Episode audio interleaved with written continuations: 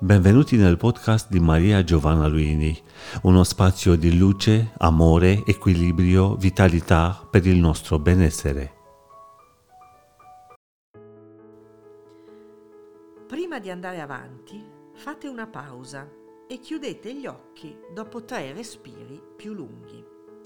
Lasciate che i pensieri fluttuino senza soffermarvi e ripetete sette volte, parla come ami. Poi, con il cuore calmo, chiedetevi quale nome segreto volete usare per voi stessi, da adesso in poi. Deve essere davvero segreto, non rivelatelo a nessuno. È un nome che evoca la perfetta realizzazione di ciò che siete, diverso dal vostro nome reale, perché serve a farvi raggiungere mete ed esperienze che altrimenti fatichereste a ottenere. Il nome segreto vi dona caratteristiche che credete di non possedere, anche superpoteri se vi piace. Usate questo tempo per darvi questo nome, poi potrete proseguire. Familiarizzate, osservatelo scrivendo su un foglio che non mostrerete a nessuno. Giocate con la parola a voce alta, cantatelo improvvisando una piccola canzone. Diventate quel nome e andiamo avanti. Se vi sembra irrazionale questo brano del libro Parla come ami, che ho pubblicato con Mondadori nel 2021, beh sì, avete ragione, è profondamente irrazionale. Perché l'apertura degli spazi irrazionali è ciò che è necessario sempre per accedere a facoltà di autocura e di cura per gli altri che possediamo, che ognuna e ognuno di noi possiede. Non nego l'utilità dell'essere razionali, direi che il mio curriculum stesso possa eh, dimostrare che ho molta, molta fiducia nella razionalità, nel pensiero, nello studio, nella cultura costruita attraverso lo studio. Tuttavia ho scoperto che per arrivare davvero al nucleo di noi, per lavorare noi stesse e noi stessi e per aiutare gli altri, anche de- da medici, anche da terapeuti, è necessario, anzi obbligatorio, accedere agli spazi irrazionali. Ci è necessario perché lì troviamo i motori per le emozioni, i motori per quelle forze interne che anche a livello fisico fanno tutto. Le emozioni hanno un corrispettivo chimico. Le emozioni sono anche chimica e non hanno niente a che fare con la razionalità. Ecco perché il mio percorso diventa sempre più chiaro ed evidente nell'accesso all'irrazionale che sta in noi. Scientificamente vado nell'irrazionale. La scienza che ho studiato finora, di tutti i continenti, mi porta a dire che l'irrazionale è una parte fondamentale per ogni terapeuta, per ogni paziente, per ogni persona, qualunque sia il suo stato psichico e fisico. E allora come facciamo ad andare negli spazi irrazionali? Dobbiamo concederci di essere irrazionali, lasciare andare il controllo.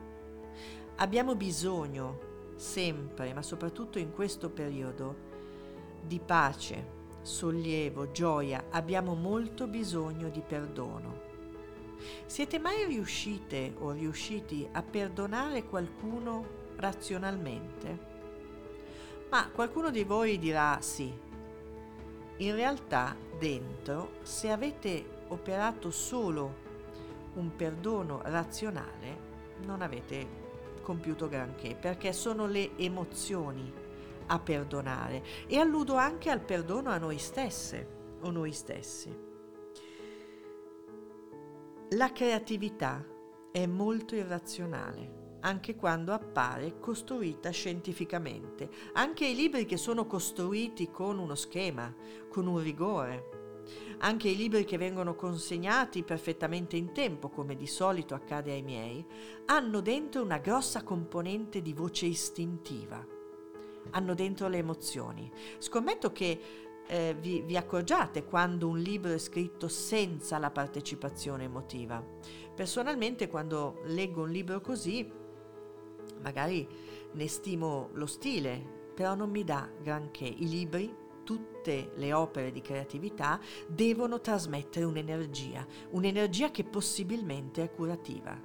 E per trasmettere l'energia, attraverso qualunque mezzo, anche attraverso le parole o il tocco di una mano, dobbiamo sentire.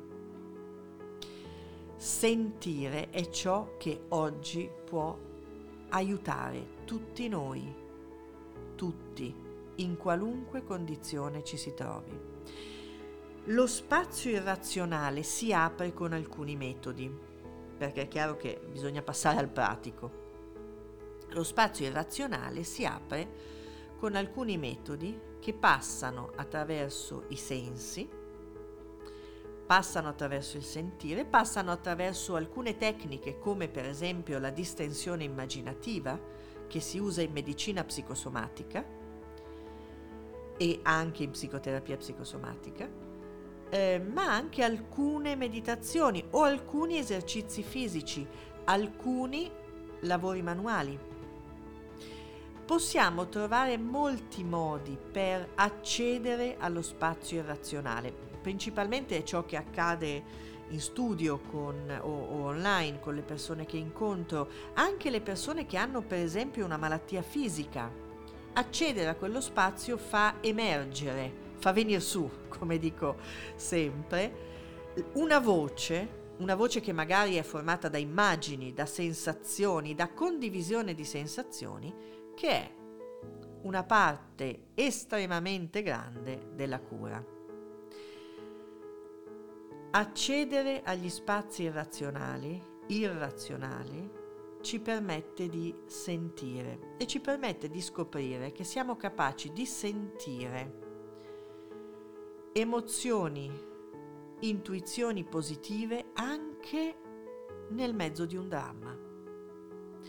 E sono preziose perché lasciare affiorare quelle parti di noi significa emettere quelle parti di noi, quindi non solo curare noi, ma anche curare gli altri, in modo molto efficace. La speranza arriva dalle parti non razionali, soprattutto nelle, nelle situazioni più difficili, eppure c'è.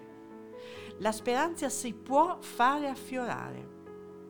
La speranza è un sentire, è un sentire che agisce, agisce anche sulle persone che si trovano in condizioni fisiche molto compromesse. La speranza è potentissima, ecco perché non va mai tolta e la speranza ammetterete che non è razionale, così come la gioia, così come l'eros, così come la pace. La pace ha un elemento razionale quando la cerchiamo, ma di fatto è un sentire. Sentire la pace è un contagio positivo e non possiamo pretendere che altri facciano la pace se non la lasciamo affiorare da noi. Quindi l'esercizio che ho proposto in Parla come ami di trovarsi un altro nome, eh, trovate poi nel libro altri esercizi, comunque questo è molto irrazionale, è molto prezioso. Abbiate lo spazio segreto vostro del sentire con un altro nome.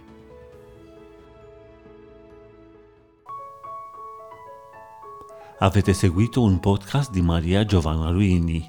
Per una nuova dose di benessere ci trovate qui con nuovi appuntamenti.